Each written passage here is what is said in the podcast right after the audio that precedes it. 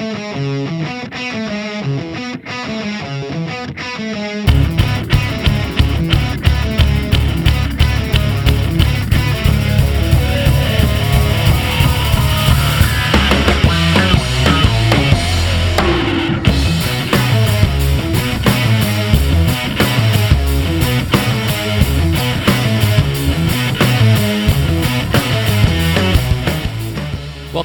back, fans, to episode number 154 of the Locked On New York Rangers podcast. I'm your host, John Chick. And to kick off today's show, we got a little bit of news on a variety of different topics here. Just kind of going to jump from one thing to the next. Uh, first and foremost, the latest on the proposed CBA. We talked about this quite a bit in our last episode, and just to kind of keep you guys updated here, the NHL Players Association's executive board has approved the proposed CBA with the NHL. That happened yesterday on Tuesday, and today on Wednesday. The next step is the players will be voting on the CBA, and the voting window will start today on Wednesday and extend all the way through Friday. And an announcement of the results will also happen on Friday. So, this CBA adds four more years to the current agreement, and it will give us labor peace until September 15th of 2026, assuming it is ratified. And you know, at this point, it kind of seems like a formality. It seems like there's a lot of momentum, and it seems like the players are in agreement here. But I suppose you never know until the very end. Uh, there were a couple of times this offseason where it looked like the MLB and the MLB Players Association was about to come to an agreement on, you know, a return to play proposal, and then, you know, negotiations would fall apart at the zero hour right when it looked like they had momentum. Of course, now there is going to be an MLB season, but the only reason I bring that up just to kind of emphasize the fact that you never really know what could happen until uh, you know, the zero hour until everything comes official. You really shouldn't count your chickens until they hatch. But it does sound like this will happen July 8th. Again, that is today on Wednesday. The players' ratification voting window opens. And it will be a secret ballot that is conducted electronically, and then the voting window closes on July 10th, and the announcement of the players' decision uh, will happen on Friday as well. So, if all goes as planned, we will have a new CBA officially in place as soon as Friday. So, that's obviously good to hear. Also, assuming the new CBA is agreed upon and everything goes off as planned, that means that the postseason will begin on August 1st. So, obviously, circle that day on your calendar. No word yet if the Rangers will be one of the teams in action on that night, but either way, hockey will be back, and that's obviously great news. Listen, I, I know there are still some people that don't necessarily think that sports should be coming back right now, and I totally understand that, and I'm kind of on board with you. You know, I don't know that it's really the safest thing to do right now because COVID 19 has not gone away. By that same token, it will be nice to get sports back. I know a lot of people are missing it, and I know a lot of people could really use that as a little bit of a pick me up right now. So, yeah, you know, obviously, if, if hockey comes back, we're all going to watch. Also, as part of the new CBA, the opening of training camps will start on July 13th, which is also the official beginning of Phase 3. Teams will be practicing in their local markets at that time. And then on July 26th, whichever teams have qualified for the playoffs will travel to their hub cities. And phase four, the return to actually playing games, will begin on August 1st. Once again, that is the start of the Stanley Cup playoffs.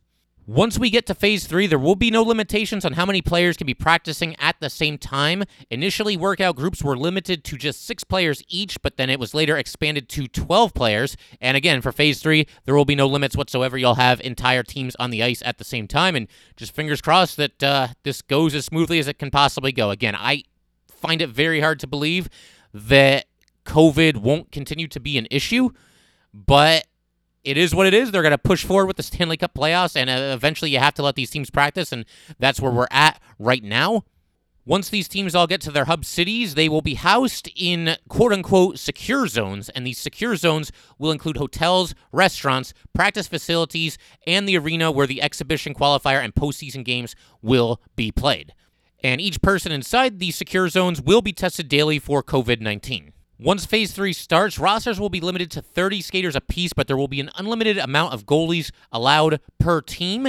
And maybe if you're the Rangers, you know, obviously you'll have the big three. We've been talking about the big three goalies really all season. And then, especially since the season has been paused, we've been trying to figure out who the starting goalie might be when the postseason starts, who the backup might be, and who might be a healthy scratch on game nights. But maybe if you're the Rangers, you can also bring in uh, Jean Francois Berube. He was acquired via the Flyers after the Flyers placed him on waivers earlier this season and has spent his time with the Hartford Wolfpacker. He did anyway until the AHL season was ultimately canceled. But yeah, I mean, if you have an unlimited amount of goalies allowed in camp, maybe the Rangers look to add another one, and maybe Berube is the guy. Once Phase 4 begins, rosters will be limited to just 31 players that will include goalies. And so you would think probably most teams are going to go with at least three goalies, maybe four, because you never know. You know, if there's injuries or just overall ineffectiveness from one or multiple goalies on the team, it couldn't hurt to have an extra goalie around. But I will, uh, in a future episode, what we're going to do is take a look at who I think will be on the 31 player roster for the Rangers. You know, we'll just kind of go line by line, defense pairing by defense pairing, and then uh, healthy scratch by healthy scratch, and just try to figure out who's going to be there, who might be a little bit of a surprise to make the 31 man roster, who might even be a surprise active player on game night, uh, you know, under certain circumstances. So we'll look forward to that in a future episode, but going to save that because that probably would take up an entire episode. Right now, we're just kind of trying to figure out everything that's going to happen here as the NHL prepares to return for the Stanley Cup playoffs. There will also be a maximum of 52 individuals per team, and this includes ownership, players, coaches, executives, and staff who will be permitted inside the quote unquote secure zone. And there will be daily testing, symptom checks, and temperature screenings for each individual. We do know of at least one group that will not be making the trip to Toronto when the Rangers head there for the playoffs, and that is the broadcast teams at MSG Network for both the Rangers and the Islanders. Rather than going to the arena in Toronto and calling the action from there, they will instead be at a studio in New York, and they will call the action, I assume, just from watching on a monitor, just like the rest of us are going to do. And that's fine. I mean, I don't think you absolutely 100% need all of the announcers to be at the arena. You know, they can call the action from their from the studio or even from their couches if they have to. It's funny, there was actually a scrimmage on the other day. Uh, the Yankees did just an inter squad uh, scrimmage and just played a couple innings against each other. It was a lot of fun to watch. It was great just to see some live sports again, at least some form of live sports. Obviously, the game doesn't count for anything, but hey, live baseball is live baseball, and uh, it was just really nice to see. But the reason I bring this up is because all the Yankees announcers were essentially just calling the game from their living room. They all just kind of dialed in separately. Uh, I assume using Zoom or, or a similar uh, program to Zoom and just calling the action right there from their couches. And, and it worked for them. I'm sure it can work for the Rangers announcers too. And like I said, there's no reason for anybody who doesn't absolutely need to go with the team to go with the team. And so obviously, Sam Rosen, Joe Micheletti, everybody else, all these Ranger broadcasters, all the Islander broadcasters as well, going to be calling all the action from a studio in New York rather than risk traveling to Toronto and uh, calling the action live from the arena. Today's episode of Locked On New York Rangers is brought to you by RockAuto.com. With the ever increasing numbers of makes and models, it is now impossible to stock all the parts you need in a traditional chain storefront. Why endure often pointless and seemingly intimidating questioning, like, is your Odyssey an LX or an EX, and have to wait while the counterman orders the parts on his computer, choosing the only brand his warehouse just happens to carry? You have computers with access to rockauto.com at home and in your pocket. Why choose to spend 30%, 50%, 100% more for the exact same auto parts at a chain store or new car dealership? RockAuto.com's prices are the same for everybody and are reliably low. They have everything from engine control modules and brake parts to tail lamps, motor oil, and even new carpet. Whether it's for your classic or daily driver, get everything you need in a few easy clicks delivered directly to your door. Go to rockauto.com right now and see all the parts available for your car or truck. Write locked on in their How Did You Hear About Us box so they know we sent you. Amazing selection, reliably low prices, all the parts your car will ever need. RockAuto.com. The NHL has also announced that it will have 10 referees and 10 linesmen in each of the two hub cities to handle the playoffs going forward. And look, I know we're kind of all over the place in this episode. We're kind of just jumping from one thing to the next, but that's just kind of the nature of the beast right now. You know, there's a lot of moving parts, and the NHL just kind of scrambling to get everything in place, and uh, we're just kind of scrambling to keep up with them. So, you know, hopefully it all works out. Hopefully it's a successful return to play, and we get the safe and secure conclusion to the NHL season and end up with a Stanley Cup champion. Naturally, with hockey being played in August, there's going to be some concern, at least, about keeping arenas cold enough that you can keep the ice in condition that's playable and that actually results in good hockey. Actually, still feels like you're playing the game of hockey. But the NHL is of the belief that the lack of fans might actually uh, play a role in allowing these arenas to stay colder because you got 18,000 people packed to the rafters for a, playoff game and just screaming. They're obviously going to produce a lot of heat, but you take those 18,000 people out of the equation, and the belief from the NHL is that it will be that much easier than to keep these arenas cold enough to play quality hockey and keep the rinks in good shape. Which actually, now that I'm thinking about it, it really makes you wonder if Vegas was ever really all that good of a choice to be one of the hub cities because you know, I've been to Vegas a couple of times, but I always go in March, and it's usually fairly hot then. I mean, I wouldn't say it's like scalding, but it'll get into like, you know, the 70s, maybe the 80s even in March uh, in August in Vegas. I mean, it's going to be over 100 degrees every single day. So that might be problematic as far as trying to keep the arena in good shape for hockey playoff games in August in Las Vegas. Uh, I don't know how you would do that. Obviously, technology has come a long way. The NHL mentioned that as well when addressing these concerns about keeping the arenas cold enough. But yeah, I, I don't know that Vegas ever would have been really all that smart of a choice now that I'm thinking about it. But bottom line, the two hub cities are Toronto and Edmonton. That's Canada. Canada obviously tends to be a little bit colder than the United States. And as the NHL mentioned, you take the 18,000 people out of there, you can keep the arena uh, colder, you know, just by having it empty. And to read a quote to you guys from Bob Hunter Bob Hunter is the former general manager of SBA Air Canada Centre and is now the CEO of Toronto Wolfpack Rugby. But this is what he had to say on the matter. There aren't going to be fans in the building.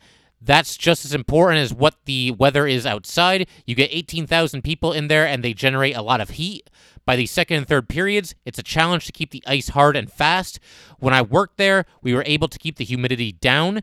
We spent $5.3 million on a dehumidifier many years ago, and I know they've made improvements since. Just look at Las Vegas hosting a Stanley Cup final in June a couple of years ago. And yeah, that is true. I mean, they did host the finals in June, but August, I don't know. August tends to be, I, I think, the hottest month. July and August to me, uh, I don't have any science to back this up, but I, year after year goes by, July and August always seem like the two hottest months. And of course, with the Stanley Cup final, it's usually early to mid June when it wraps up. But yeah, it just seems like Vegas hosting the Stanley Cup playoffs in July and August, you're kind of just asking for trouble. But uh, yeah, obviously good news that the NHL feels that it can keep these rinks, these ice surfaces in playing condition throughout the Stanley Cup playoffs. One other thing I'd like to talk about here today is some comments that John Tortorella made, and don't worry, I'm going to eventually, you know, bring this back to the Rangers and apply it to the Rangers situation. But John Tortorella uh, was asked about, you know, playing in a best of five series and how he might handle it, how he might coach it differently as opposed to a best of seven series.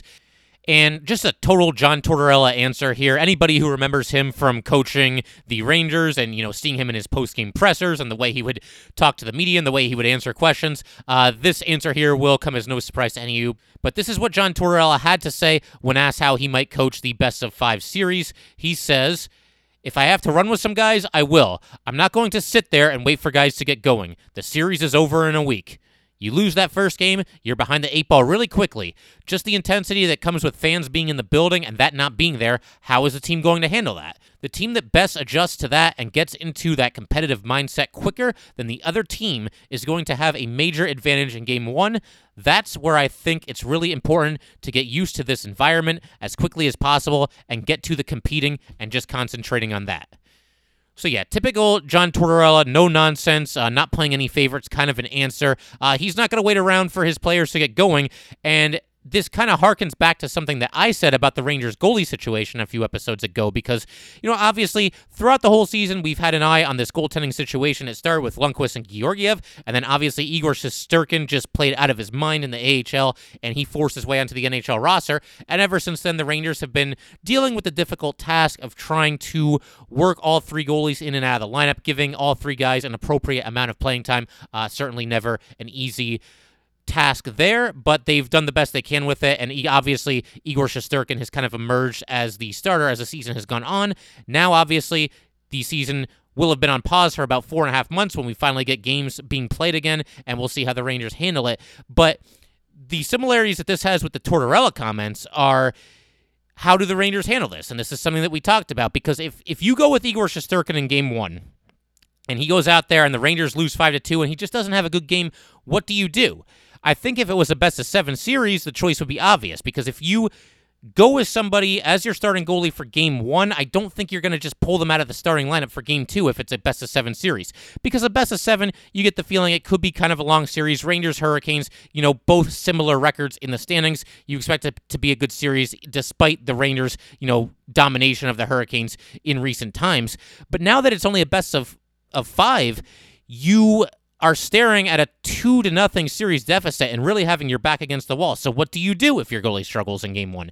Do you go ahead and just roll with him in game two, or do you kind of make a knee jerk reaction and just throw in a different goalie for game two? It's a very interesting question, and this stems well beyond the goalies as well. If, if you look at the forwards and defensemen for the Rangers as well, you have to wonder if playing time will be determined by how good of a start you get off to in game one, maybe even more so than usual in the postseason, because again, there's no time to mess around here. It's a best of five. It's an absolute sprint, and you got to win these games. And so, if a certain line on the Rangers, if you know maybe the third or fourth line gets off to a good start and they look dangerous out there, do they see an uptick in playing time? It's certainly possible. I would think for the Ranger forwards, uh, you're going to see the top six pretty much no matter what. Even if one of the Ranger top two lines gets off to a slow start, I still think you're going to keep rolling with them. You're not going to sit Artemi Panarin down for the playoffs. You're not going to set uh, Mika Zibanejad down for the playoffs, and that applies to a lesser extent to the rest of the Rangers forwards in the top lines. You know, whether it's Chris Kreider, whether it's Pavel Buchnevich, whether it's Jesper Fast or Ryan Strome.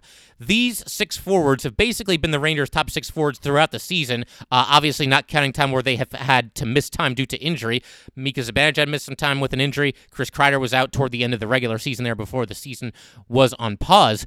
But yeah, I think for the Ranger forwards, those guys are safe say Artemi Panarin's line has a bad shift or two. I, I don't think David Quinn is going to panic and throw the fourth line out there uh, in, in place of Artemi Panarin's line. I don't think that's going to happen. But for the Ranger defenseman, I think playing time is going to be very much on the line as soon as the puck drops in game one because like we've been saying, there is no time to mess around here. It is a best of five. It is an absolute sprint, and you're going to need to be going with your best players out there on the ice as often as possible. And that increases tenfold when you consider the fact that Carolina, somewhat similar to the Rangers, has a bit of a top heavy team in terms of their top line, because that top line of Sebastian Aho, Teuvo Teravainen, Andrei Svechnikov, it is absolutely lethal. It is absolutely scary. So, Common sense would suggest that the Rangers are going to be looking to put who they think are their best defense pairing out there on the ice to match up against that top line of the Carolina Hurricanes as often as possible.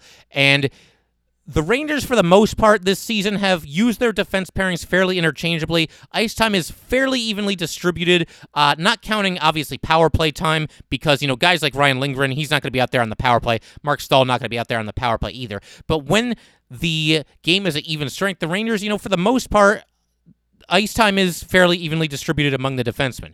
However, you've got this Carolina Hurricanes team with this lethal top line you are going to want to figure out who is playing best out of your three defense pairings, and you're going to want to match up that defense pairing against that top Carolina line as often as possible. Obviously, they can't be out there for every single second that Carolina's top line is out there. That's just not possible. And don't forget, there is still a little bit of a home and away aspect to these games because the Rangers will act as the home team in games three and four. The Canes will be the home team for games one, two, and five.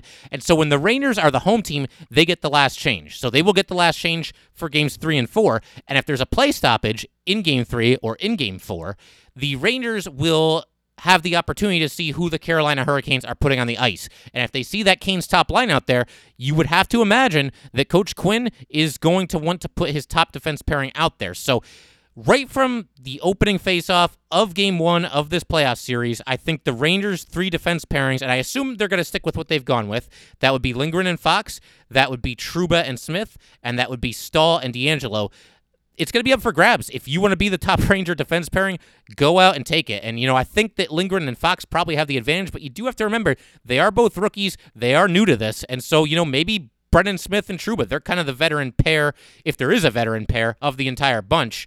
Uh, maybe they make a run at being the top defense pairing. You never know what can happen. Again, I expect it to be Lindgren and Fox, but it'll be a very, very interesting situation to watch. And I'm really looking forward to seeing uh, who the Rangers go with when the Canes have Aho, Teravainen, and Svechnikov on the ice. And that's not to say that those are the only three players on the Hurricanes that can possibly hurt the Rangers. They have other talented players as well. But there is a fairly significant drop off. If you look at the stats and you just look at the points from the Carolina Hurricanes, there is quite the drop off after that top line. So you got to stop them first and foremost. And I would imagine the Rangers will be looking to put whoever they consider to be their top defense pairing on the ice to stop them as often as they possibly can. But that will do it for today, guys. Once again, thank you so much for tuning in and for sticking with this podcast through all these crazy times that we're living in right now. If you would like to get in touch with the podcast, please send an email to lockedonnyrangers at gmail.com. Once again, that is lockedonnyrangers at gmail.com. And be sure to give us a follow on Twitter at LO underscore NY underscore Rangers. Again, that is at LO underscore NY underscore Rangers. Now go ahead and tell your smart device to play the latest edition of Locked On NHL. Thanks again, guys. I'll see you next time.